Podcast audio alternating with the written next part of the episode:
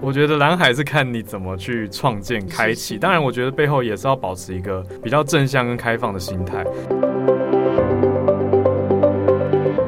我还蛮鼓励大家用行动取代焦虑，与其在那边空焦虑，不如让自己忙一点。让自己每天有休息够，那起床以后就像充好电，你就有力气去做一些尝试跟挑战。我觉得这还蛮重要的。欢迎收听远见 Air，各位听众，大家好，我是主持人远见杂志副总编辑林让君。今天我们很荣幸邀请的来宾是全球串联早安新闻的主持人 Howard，Howard 你好。各位远见 On Air 的听众朋友，大家好，我是 Howard。大家应该很熟悉 Howard，对不对？他不只是这个呃这个全球串联的主持人哈，其实也是怎么样社群上面的 KOL，然后呢也是会走路的翻译机，嗯，好，然后呢很多人也在这个 IG 上面听到 Howard 这个美妙的歌声，所以他也是一个歌手哈，所以就是他是一个非常。斜杠的一个人，就是哎、欸，我我现在已经不知道要怎么样来形容你，你知道吗？然后对，非常斜非常斜杠的一个人才，太斜了，对。所以呢，我们今天呢要谈的主题就是说，不只是会走路的翻译机，我们要揭开 Howard 的斜杠之道，到底要怎么斜才会持续的那个站得很好，不会就这样歪楼倒下去呢？对，这个呃，Howard，所以你来看看哈，你你的这个斜杠的身份，口译员，对，英文。老师、YouTuber，然后社群的这个 KOL，然后还有歌手，还有什么双语主持人，就是这么多的一个身份哦，还有这个企业培训的教师，嗯、这么多的身份呐、啊，你会觉得说你最喜欢哪一个，或者是说你觉得别人这样子呃，可能这也算是一种贴标签吗？或者是一种一种这个归类？你觉得你喜欢这样的一个归类吗？我觉得现在这个时代，大家可以做的事情真的是超级多。但是核心其实还是掌握在自己的手上，也就是自己想要的生活，我觉得其实是自己打造出来的。嗯，也就是说，我觉得跟以前时代的想法很不一样。以前时代有点像是说，你好好的努力做事，那机会自然会开启。那机会出现的时候，你再把握。你就进到这个职位，或者进到某一个你很认同的团体当中去就职。那也许终其一生就做好这个职位的事情，一直往上升就好了。但我觉得因应时代的变化，反而我们手边的资源变多了，有的人会因此而很焦虑。就觉得，哎、欸，我好像能做的事很多啊，对，可是反而更不知道自己应该要做什么。坦言跟大家讲，我也是很焦虑。虽然看起来我好像很淡定，可是我大概在大学就开始焦虑了。嗯，我大学一年级就在想，我今天考进了一个大学的外文系，我是在中兴大学就读外文系嘛。然后呢，我以后应该要做什么？首先，这不是我的第一志愿，但。我后来当然，大家一定身边也认识很多有所谓有考上自己第一志愿的朋友，他们也不见得就幸福快乐，人人生从此就没有烦恼。第一志愿是什么啊？台大外文系啊。哦，那也还是外文的领域嘛。同一个领域，所以我至少觉得我自己算是相对幸运的是，我蛮明显知道自己喜欢什么领域，嗯、所以我往这个领域去靠拢。但是他我并没有考上，如愿考上自己嗯当初梦想的这个科系。好，那拉回来。现在台大后悔的是台大了，少了一个杰出校友，你知道吗？让军人太好了。我后来认识很多台大外文的好朋友，我觉得就每个人都有自己的课题，就是绝对没有一个 guarantee 说，因为你今天进 Google 上班，你今天考上了台大电机系，好了，你人生从此就一帆风顺。我觉得这是过往的思维，但现在真正的时代，我们反而要创造自己喜欢的生活样貌。嗯，那可以用那么多的资源里面去。认识自己，所以我简单一句讲，我会说。焦在焦虑当中，透过各种尝试去更加认识自己，才知道自己喜欢什么跟不喜欢什么。所以目前让君刚刚讲出来这些所有留下来的标签，都是我喜欢的。哦，对，这一集要来邀请这个 Howard 谈斜杠，是因为就是现在暑假这个季节哈，就是之前是毕业季嘛，嗯、现在就是就业季。然后对于这个呃已经在职场上人，就是转职的季节，因为刚好就是半年半年嘛哈，这、啊、一个转折点。嗯、那所以呢，就是现在很多人就是开始重新。新思考，或是重新的这个起步，那很多人就会觉得说，我如果现在我在现在这个既有的工作上面，我没有办法马上离开的话，我就是去斜杠嘛哈。嗯、所以这所有的这个职场调查里面哈，你去。呃调查现有的这个职场的人，大概差不多都是一半以上，他会想要去做一些斜杠的事情。哈、嗯，呃，我理由千百种。那我现在大概是呃有看到呃，就是不只是年轻人，他透过斜杠可能是想要多方的尝试自己的兴趣。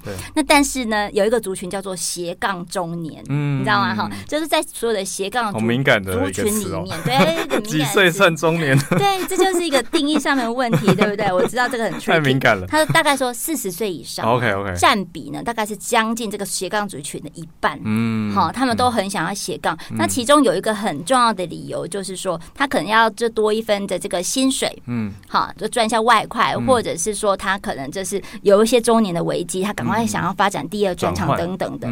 去年的一个数据是说。前五名啊，最吃香的这个 slash 这个斜杠的专长就是平面设计，嗯，这个是大概是平面设计，然后城市开发，哦，然后影像制作，然后然后第四个是生活服务，第五个是网页设计，嗯，所以这些都是最吃香的一个斜杠的一个职能，这样子。嗯、对，我就要问一下那个呃 Howard 啊哈，就是说到底怎么样的这个斜杠哈，对你来说，它才算是一个有效的斜杠？因为以 Howard 的例子来看，如果我们来画一个。九宫格的身份来看哈，就是我们把所有这个我们刚刚提到的口译员啊、英文老师或者七月培训教师、双语主持人等等的，全部都是把它填入一个九宫格。其实我觉得 Howard 啊，就非常的聚焦，因为他这九宫格的核心，它其实就是一个英文口语能力。嗯。对，那这个核心的能力就是在这里，所以你的九宫格身份就是它的属性是非常明显的，所以你可以帮我们分享一下说，说就是说从你就是考上这个外文系以来，嗯、你是有意识的去发展自己的斜杠之路吗？可以说是，因为我从外文系可以跟大家分享，也许给大家一起一些思考。因为我就像让军讲的，从一个核心出发，我大概知道我喜欢某个东西，不代表我就知道可以拿它来做什么。对，因为我觉得讲斜杠的同时，我们要去思考这个社会的变化跟社会需要什么。因为我会倾向现在会倾向用价值去思考。我讲一句，也许大家听了会有点小震撼的话，就是我觉得其实我们在这个社会普遍大家是很幸运的。嗯，怎么说呢？就是我们。不会饿死，我简单讲，真的，其实，在台湾要饿死，哇，天啊，好容易言上了一句话。但是要饿死不是一件容易的事情，因为大家都有一个基础的状态。可是很多人内心也会觉得说，但是我也吃不饱啊，就是他们会觉得说我想要再多赚一点钱。嗯，可是我想要大家一起静下来想一下，就是我人生到底要赚多少钱？是是。那我真的要赚大钱的话，会是在做我现在身边在做的这些事情吗？那？我觉得更核心的答案可能是，大家也许会跟我一样发现，我人生终极目标不是赚钱，而是透过做这些事情来实践跟达成一些价值，那自然会有一些收入。那我不是只为了金钱而成为金钱的奴隶，我觉得这是很重要的一件事情。所以我自己，也许有的人听完会觉得这样很浪漫吧，但是我也在思考的是说。我到底拿这些东西可以拿来社会上做什么？嗯，所以我在观察，其实从大学就在看社会需要什么跟我的职能有关的事情。嗯哼，我就会开始试着去打工。但大部分人打工是觉得，哦，我是要赚一个零用钱。但我当然也想要赚这个钱，可是我同时也要知道说，诶，这个工作适不适合我？而且我在这个工作上跟别人互动的状态是什么？我来列举几个我打过的工好了，比如说补习班做讲义，这应该很好想象。另外当家教老师，这也很好想象。另外我还打过比较特别的是去医院发问卷，哦，很特别吧？就是是发什么问卷啊？呃，那种医药厂商他们想要去调查潜在病人哦，可能会有的身体状态跟他们想要服用哪个类型的药物。对，那一份问卷可能什么一百块或者九十块。他为什么会接这个啊？就是我好奇自己能做什么，我就把我自己算是有兴趣的职能都列进来了。哦，我觉得发传单很需要勇气耶。我对我觉得学到很多，其实跟人互动啊，嗯嗯还有怎么样，你说说服也好，像我还印象很深刻，当时在医院遇到一个阿嬷，她就说哇，狼博松快，就是他不舒服，然后我还要拿传单给他，他就不是很高兴，我就要说服他，看愿不愿意填问卷等等。我觉得这都是很多。人际沟通的学习，我还打过那个去路上举竞选旗帜，在下班时间的中港路，现在的台湾大道。哇塞，这听起来也很热血，很有趣，很有趣。因为就那两个小时，鼻孔都黑掉了，然后薪水是其他工作的快要两倍。但重点是你只赚两个小时，现在回头想赚不多啊，就是几百块啊。可是举完旗之后，跟着到竞选办公室去吃他们的自助餐。就发现哇，是整个家族一起来帮忙竞选，所以观察到了一些结构，跟学习到一些社会面向的事情。所以我觉得这些其实都是很好的尝试跟学习。那回归到更核心一点来讲的话，刚刚讲到教学，除此之外，我也想过翻译，我也想过文学研究，还有语言学研究。所以每个都个别去尝试过。我在大学一年级就跑去问研究所的老师，说我可不可以旁听文学研究所的课。其实我坦白讲，Why not？只要老师说可以，应该就没有不行。但是我觉得，我敢保证，大概百分之八十以上的大学生可能不会想到要去做这件事。对对。但是明明就可以啊。嗯。那我我也在大一的时候就跑去问说，为什么一年级不能选修第二外语？嗯，因为我们系上的规定是大二才可以开始修德文、法文，但我大一就想学德文，我就觉得，嗯，我晚一年开始学跟早一年开始学，应该不会冲击到我个人的语言认知发展。嗯嗯，所以当时的文学院长也被我问到答不出来，他就说，哦，只要得到老师首肯就可以。所以我觉得其实很多资源都是在我们身边，可是大家要不要去尝试，就是自己去破框去争取，可能就到手就可以了嘛。应该。正向来讲是这样，那反面要也要提醒大家思考，就是，诶、欸，那评估一下自己的安全网跟承担范围在哪里。就如果去做了这个有点勇敢的突破，自己会有什么损失或危险？大家可以想一想。如果还好，就像当时的我想一想。我大一去修德文，我不会因此英文变差啊！啊对啊，我就觉得，那我难道大家是担心说怕自己别科跟不上之类的吗？对，就顶多就是被当嘛。对啊，年轻人的世界。对，但有、嗯、当然有的人会很在意成绩，所以他可能怕自己的成绩不漂亮，他的 GPA 会变低，以后出国留学什么。那每个人考量不同。嗯、对对对，我我的考量就是我可以承担。那我就去修修看，是是，所以这样子一路其实真的是在尝试啦，也是做很多自己的这个呃生涯的探索跟实验。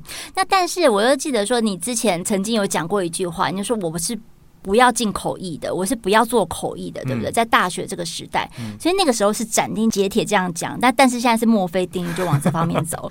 这太有趣了，这个转折到底是怎么样？好，这个让君分享一下。先说好了，当时大学。对我很好的一个老师，他是做文学研究的，因此我问他可不可以去他的研究所硕一课旁听，他当然答应了。那也让我有机会去一窥哦，文学研究所的研究生在做什么事情。但是他当时斩钉截铁的叫我不要做翻译。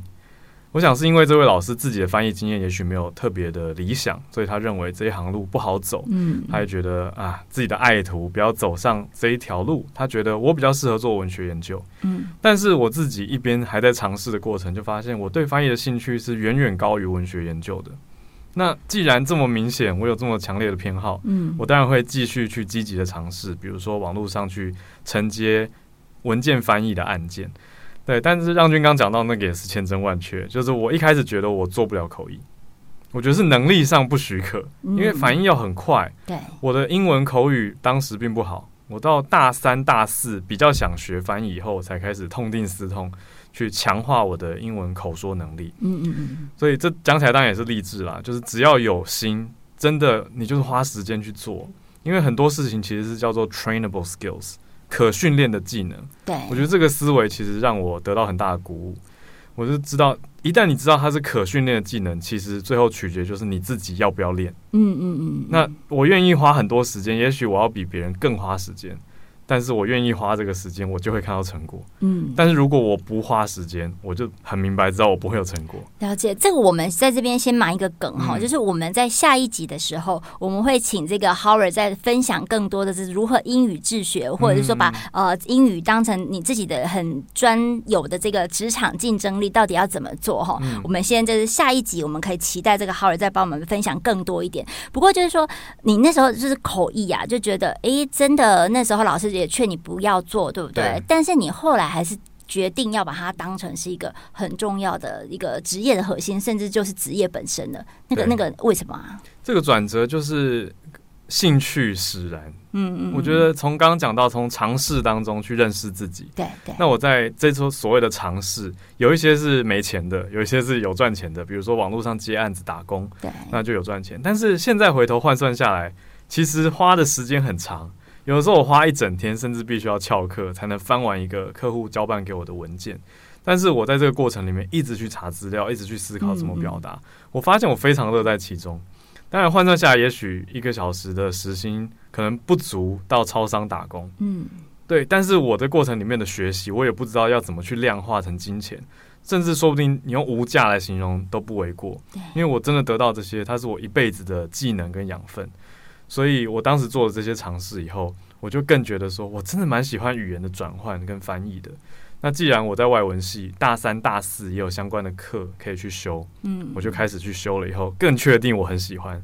因为一般人，如果你在做一件喜欢的事，不是有个说法吗？你把这件事当工作以后，就是说不要把兴趣当饭吃嘛。嗯嗯。一旦当饭吃，发现它不是你的兴趣了，对，就突然没热情。对，就是啊，变成一个责任或义务。可是当它成为我课堂要交的作业的时候，我更起劲，我更期待老师给我的评语可以让我变得更好。嗯。那我觉得我好像找到我真的很喜欢的一个应用。对，这个小小拉回，我在高中毕业的时候就有有过一个小迷惘。我就很喜欢语言或文学，我就问老师说：“我要怎么拿这个来帮助别人？”因为高三的我是一直想着说，我以后到底要做什么？对，不瞒大家说，我最早国中得过台北市网页竞赛的奖项，所以我曾经的梦想是当网页工程师。对啊，工程师啊。对，但是我在高中期间发现自己的数学成绩实在是拉不回来。就是一直补考，一直被当掉，就数学就是不行。对，可是那种那个限制性的思维就是告诉我说，Howard，你这个人不可能当资工的工程师了。但是现在回头想，为什么我一定要念资工系？嗯，对。可是当时心里就会有这种限制性的滋味，好像我如果考不上资工系，我就不能当网页工程师。所以我就开始走向我的第二专长或偏好，嗯，就走向了语言。那现在回头当然是庆幸啦。那讲回刚刚的探索，我觉得在这个探索里面，兴趣是藏不住的，兴趣真的是最好的老师。嗯嗯嗯。那但是大家常被限制住的是说，哦，社会告诉我们，你好像应该要做什么工作，你才能赚比较多钱，对，你才不用担心你的生计，你才能够什么养家活口，或者是成家立业，有一个。良好的人生，嗯，就常常有这种思维在内心纠结，或者也许家里长一辈就真的会灌输这种想法，然后自己为了要当一个好儿女，也会用这种想法去跟父母互动，或者甚至去满足这样的想法。但是，我觉得大家的纠结常常就在这当中找自己跟这个平衡。对，而且就是说，那个限制性的思维，就是你自己的那个限制跟那个父母的限制跟亲友的限制，就整个加起来，就那个框框会越画越小。对。就是在里面就变成说自己就会很难过，因为你根本都完全就施展不开来。对啊，所以刚听到你讲斜杠中年，其实我觉得蛮感动。就是到四十几岁，反而也许有些觉醒，或者是还不愿意放弃，他愿意尝试。我觉得这其实是一个很热血的事情。哦，真的，嗯，哎，这样诠释其实这样就不会觉得很心酸，对不对？对啊，因为我 我就讲实在的嘛，大家不是真的。没钱，所以才要去斜杠。我觉得有时候赚钱是一个借口，因为这样听起来比较正当，才不会听起来好像我只是不务正业想去画画而已。对对对。那如果我画画还可以卖钱，大家就会觉得哦，你很棒，你很棒。但是你那时候要走口译这一行的时候，应该有去做一些产业 study 嘛？哈，我记得你之前也有访谈过，就是说在台湾真正有做出名号的，可以独当一面，大概就二三十个口译的专业人员，就二三十个。这所以对我们产业的观念来看，这个饼是非常小的，而且它很多。可能是要靠口碑行销，你才有办法走出去的。那个时候会不会觉得有点紧张啊？会啊，而且你那个时候很年轻，你到现在还是很年轻啊。谢谢谢谢。嗯、我在这个过程里面就一直听到老师还有媒体在告诉我一个成语，叫做“僧多粥少”。哦，僧多粥少，意思就是学的人越来越多，嗯、尤其是台湾开始增加了一些口笔译的科系跟研究所，但是产业如果没有扩大。国际交流、国际会议没有变多的话，需求是不会增加的。对，所以当时是学生的我已经听到这样的讯息了。那一方面有点担心，可是一方面其实也不知道要怎么办。就是我的兴趣这么的鲜明，嗯，那除非是有人明显的告诉我这叫做死路一条，不然的话，我可能不见棺材 不会掉泪，因为我真的太喜欢这件事了，而且心里面默默的有。认知到，也有去查找说，哎、欸，学口译不是只是它不是一个单一的技能，它是建基在你良好双语基础之上的一个附加技能。对对，所以它代表的是我其他的沟通或者其他应用的可能性。那一路上我也很感谢，非看到很多前辈走了不同的路线。有的学长姐开始往主持人靠拢，是有的学长姐开始去当斜杠到呃健身教练或者瑜伽老师。哇，这个也跨很大哎。对，但是他们的本质都还是在，就是他们对于双语还有沟通都是很有使命感的。哦，所以他可能是双语健身教练哦。对啊，其实他用英文，哦、他可以收外国学生啊。哦。就是很多我们可能第一时间不会想到的事情。果然是蓝海，嗯，其实我觉得蓝海是看你怎么去创建跟开启。当然，我觉得背后也是要保持一个比较正向跟开放的心态。因为如果心里面一直告诉自己啊，这个不好啦，这个不行啊，嗯、哼哼那很有可能就会也看衰别人，那自己就先放弃了。嗯嗯嗯。可是，在尝试的过程里面，其实会收获很多你本来想象不到的，就是所谓超乎所求所想的事情。那我觉得就是在我学口译跟翻译的过程里面，其实让我变成一个比较敢于对外沟通的人。我过去是只敢参加朗读比赛，不敢参加演讲比赛。哦，这个差别是？这差别是朗读是有稿子的，我不用去原创，我不用太即席。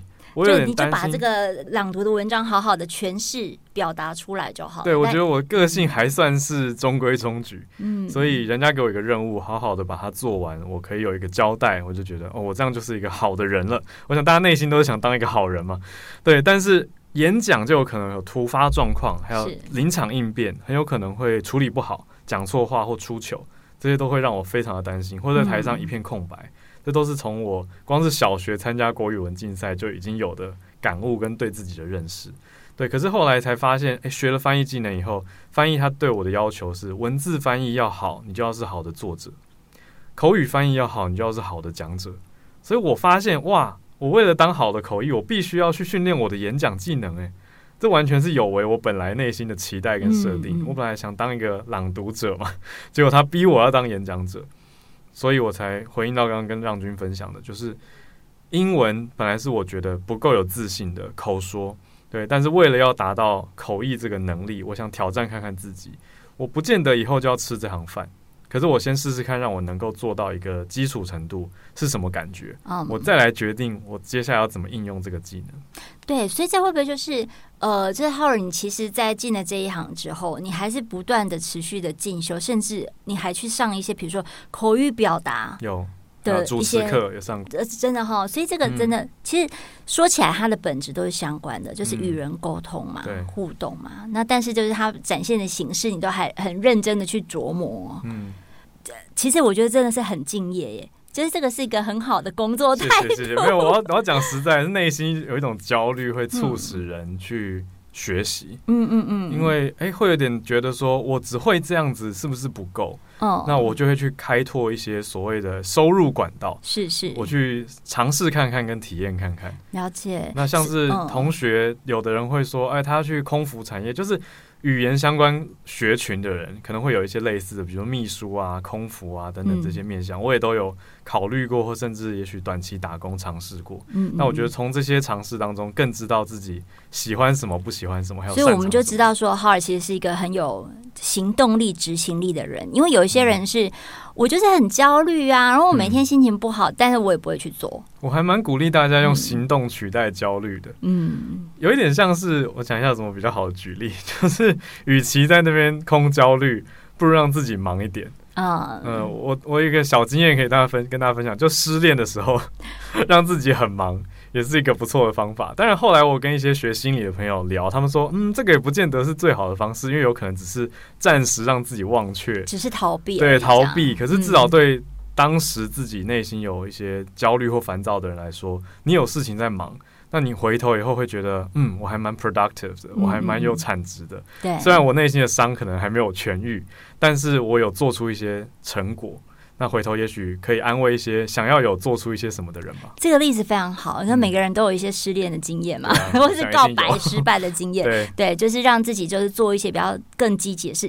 我们最近集团内有一个有一句话，就是 “think big”，嗯，but start small，嗯，就是真的是从一个小小的手边的事情可以做的，就就先去做了嘛。哈、嗯，那所以就除了这个执行力之外，就是其实我就观察到 Howard。就是你之所以可以开展出这么多的斜杠曲线哈，这个面向其实跟你就是说观察整个业界的或者是这个趋势是有关系的。比如说疫情，嗯、我相信疫情在当初这个两三年前开始的时候，一定影响到你很多的口译的工作跟 case。嗯、那但是呢，就是你好像就转了一个战场哈，就是在这个社群上 Clubhouse 上面，你就开展出另外一番精彩出来。这方面帮我们谈一下，好不好？我我自己是从这个 Clubhouse 认识你的，嗯嗯嗯，对，谢谢让军。我想一下怎么切这一题，应该说真的的确是这样。我就跟大家分享我们的营业额，好，让大家感受我们冲击有多大。哇塞，我们营业额减半。哦，对，我们作为一个翻译公司，嗯嗯嗯有本来一半的业务是口译，一半的业务是笔译嘛。那口译业务直接腰斩，对，因为外国人不能来台湾，很多人就会想说啊，那线上啊。可是我们的感受很真切的感受，就是好像过去开的那些线上跟外国人交流的会议，他们都是说停就停，嗯，仿佛以前我们的翻的这些会议没那么重要一样，就是说啊，怎么好像他们随时就改成说哦，请内部员工帮忙口译了。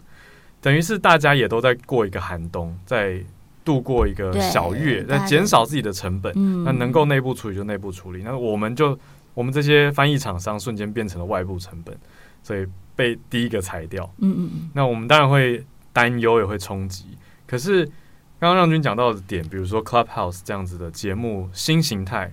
对我来说是去年的尝试嘛？啊，二零二一，其实二一才才开始，对对对。虽然 Clubhouse 感觉是上个世纪的事情，是是 是，对，但是真的它其实还很新。我觉得媒体变化很快很快。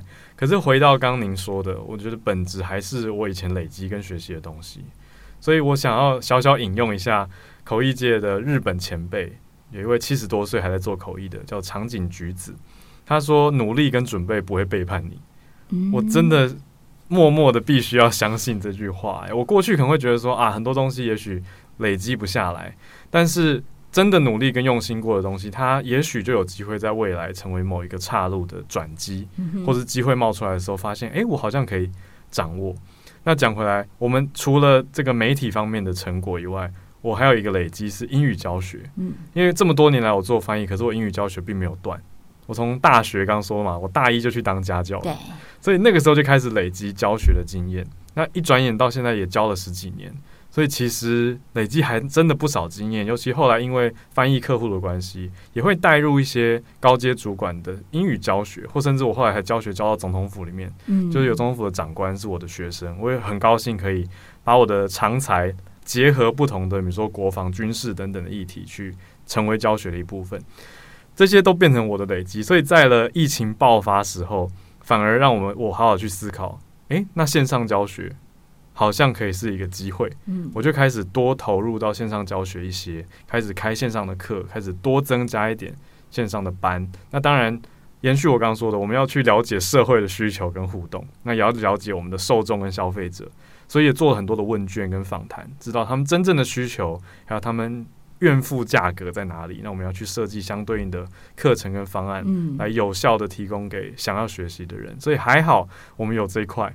所以到现在，其实创办了一个英语教学机构，也还成绩不错。哦，所以那个创办的英语教学机构是在疫情期间创办，是不是？没错，二零年是二零年底创办的。哦 OK，所以你说的那个营业的减半，就是在那个时候，就是二零年，就是二零年的对，就是 COVID 爆发的那一年。嗯、所以那个那个比较基准是你一整年，比较基准是你自己过呃那一年跟过去接案的 这个 Y O Y 的这个增减，对，同期比较，那冲击的确蛮大的。不过现在转线上的话，虽然就是说延续你自己的这个核心能力，就是英语教学跟口说能力之外，其实。也还会就是需要很多的，比如说技术上面的学习跟过渡嘛。嗯，就是我相信你可能之前就是在进入这个东西的话，你可能就除了这个教学的这个趋势之外，你可能社群的媒体的应用，嗯，是不是那时候也需要从头学起，或者是跟团队一起在想说那个商模应该要怎么设计？嗯，商模我其实这是就这个就是创业的范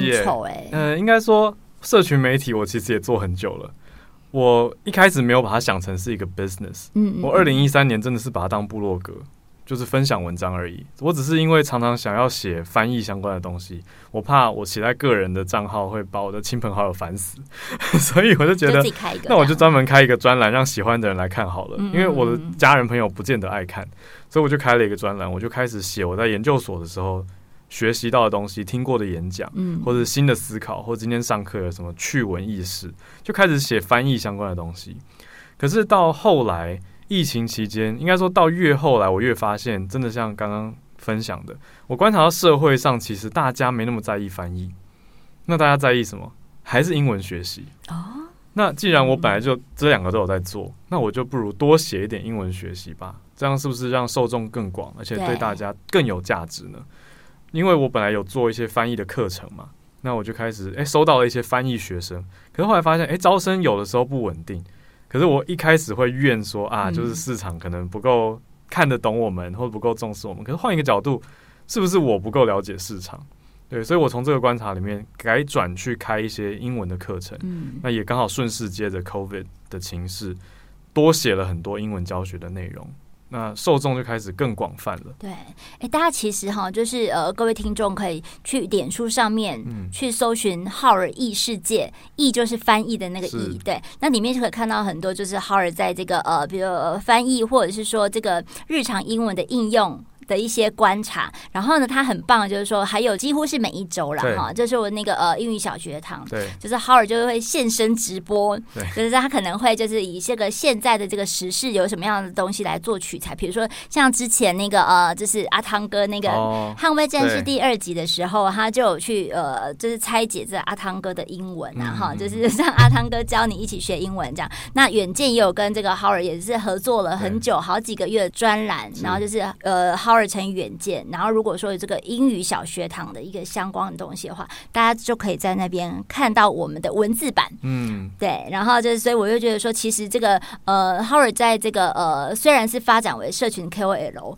但是还是就是很很回馈到这个英语学习的一个本业里面去这样。嗯、那但是我觉得你其实开了一个很大的一个外挂，嗯，就是这个全球串联早安新闻，是对，就是变成是一个。主播吗？就晨间的主播，嗯、然后这个呃，让帮大家在每天早上八点的时候在 Clubhouse 上面，然后当然后来有在 Pocket 上面来演绎每一天的这个国际大事，用慢新闻的角度来诠释它。其实我觉得这个，如果我们说它是一个数位产品，让这个有声的产品来说，它是一个很漂亮的新闻产品呢？是吗？对对对对对。然后所以就是说，这个这个转折，那个呃，这个 Howard 可以帮我们提一下吗？这个。在整个创作的过程中，就是你跟这个陆一真小陆整个团队创作过程当中，你们怎么玩这样的一个声音的产品或者是品牌？嗯，好啊，我觉得今天都在谈的很多东西，其实就是累积跟绽放。比如说，全球串联早安新闻又是一个累积之后的绽放。对，刚刚提到的蛮多了嘛。我们刚刚已经先聊了翻译啊、英语教学啊等等，还有线上，比如说社群等等。还有一个还没聊的是，我做过广播。我曾经在中央广播电台当英文新闻的主播，还有英文节目的制播。所以那个时候就有学到一些声音的内容，比如说怎么做气化、怎么录音、怎么制作出一个自己满意的声音结果。嗯。可是我很有趣的是，一直还没有开始 Podcast。那我跟小鹿大概是在二零年，也就是我们节目的前一年，那个时候我们还合作了一个美国总统大选开票的电视节目，哦、是对，是小鹿邀请我去合作的，我在里面就是当一个英文老师，嗯，讲解。那小鹿是主播嘛，所以那个时候就有聊到说，哎、欸，我们要不要一起来做一个 podcast？聊了以后没有下文，因为。就是我自己，虽然是叫别人用行动取代焦虑，但是 在所谓 podcast 元年，我们也想不到做什么才好。就你要也要有题材跟机缘，要机缘，对啊。所以让君问到这个，刚好就是 Clubhouse 在二零二一年的时候，大概二月的时候爆红起来。对，所以我跟小鹿直线起飞，欸，对我们就是一种试试看的角度。小鹿就开了一个今日重点新闻，他也没有预期，也没跟我约好。我就看到，哎、欸，我认识这个人啊，小鹿，我就点进去跟他看看他要聊什么，我就变成他的一号来宾啊或一号听众，然后你就被拉上讲台。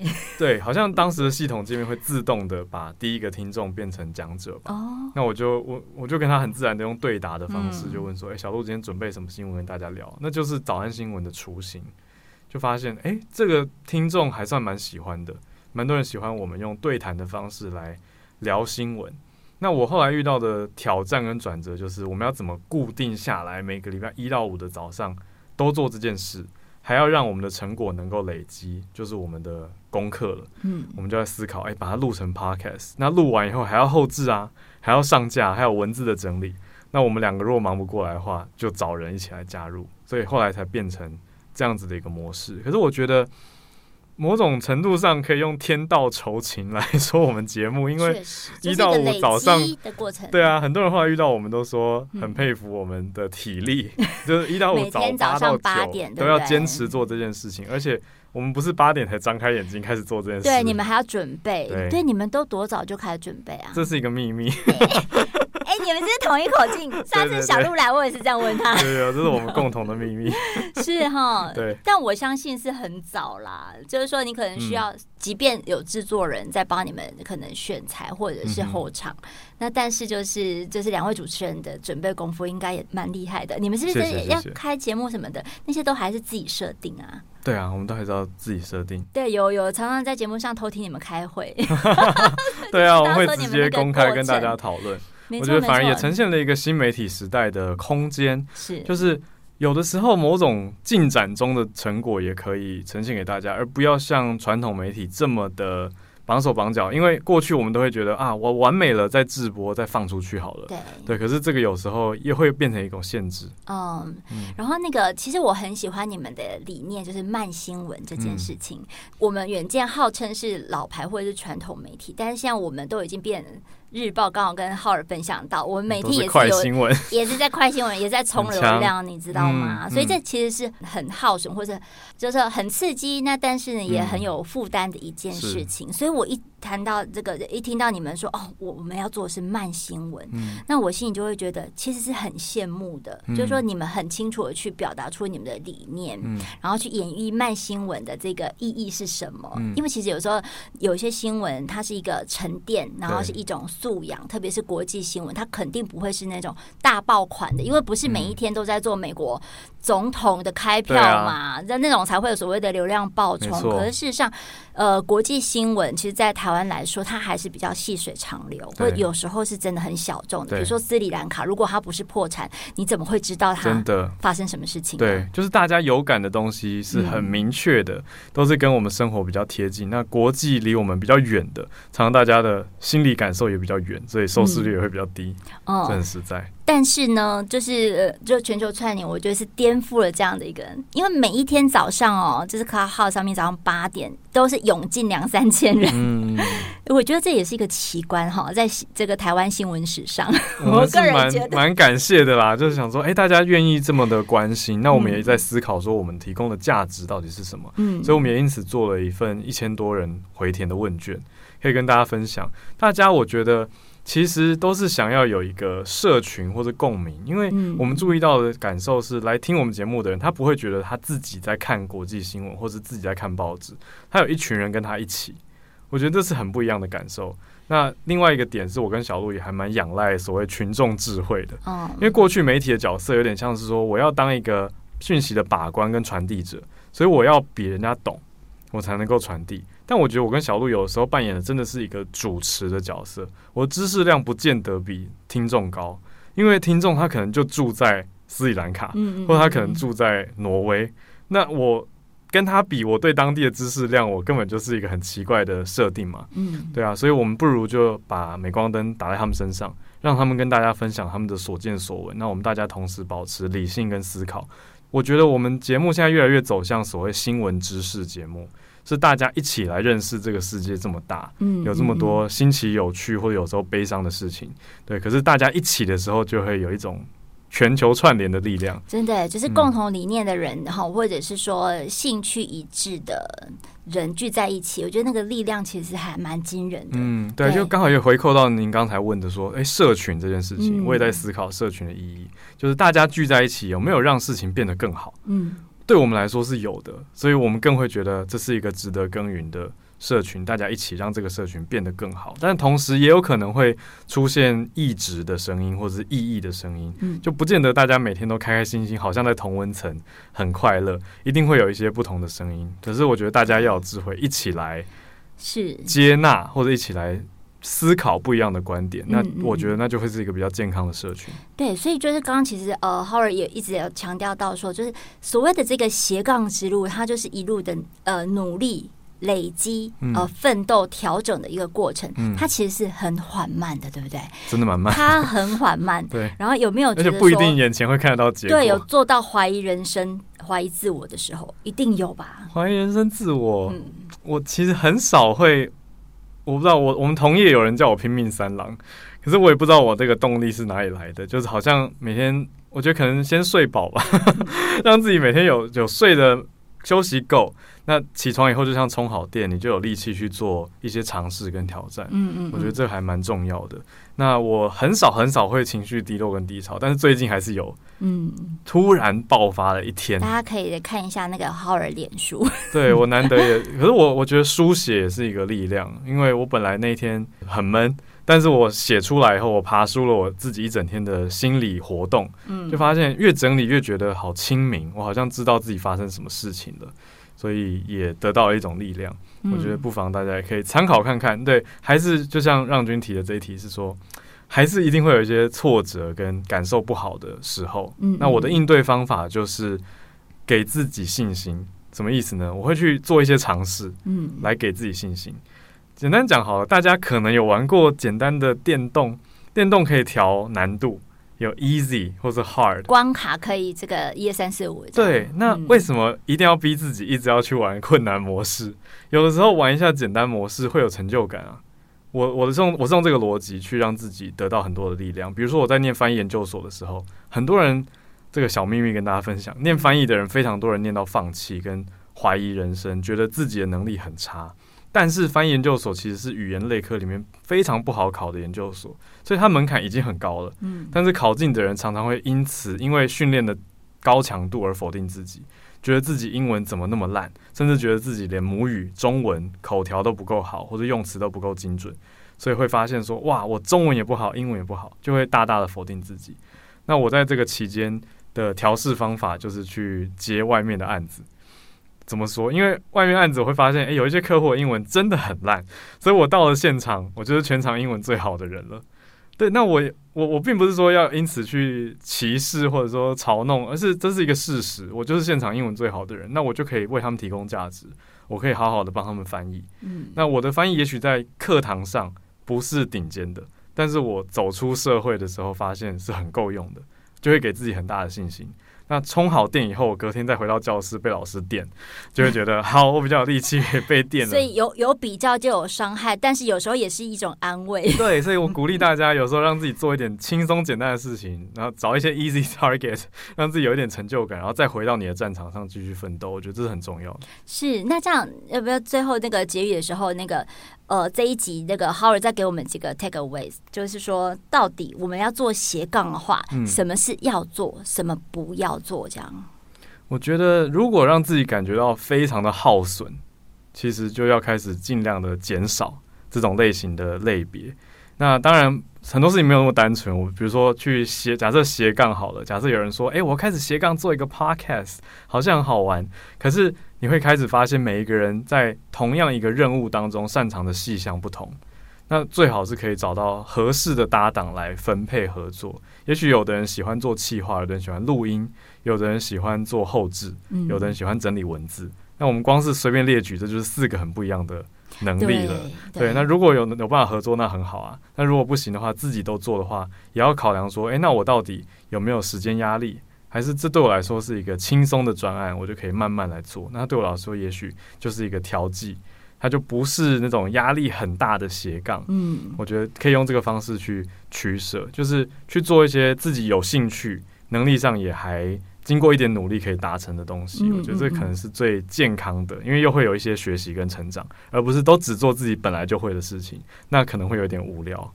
我会这样子去建议大家。那另外一个想法就是说，赚不赚钱，我觉得倒是其次。如果很多事一开始都设定我一定要赚钱，那可能试一下就会。放弃了，我觉得倒不如要去思考的是说，我到底为什么需要赚这个钱？那我赚钱真的是我最大的目标吗？还是它只是一个让我比较合理化我现在在做事情的一个理由？了解，谢谢 Howard，很难得跟我们谈一下，说他你的这个斜杠之道怎么样？我知道大家一定是就是呃意犹未尽，没关系，我们下一集还有 Howard 哦。那我们要现在要提醒大家，就是说欢迎大家可以帮我们远见网友留言、分享、按赞。那如果你留言刷五星评价之后，也欢迎你截图私讯到我们远见脸书，然后我们小编就会抽出五位听友，我们会致赠天下文化所发行出版的。努力但不费力的电子书会送五本出去哦。那我们也感谢天下文化跟呃 Remove 电子书平台的一个支持。今天非常谢谢 Har，我们下一集见。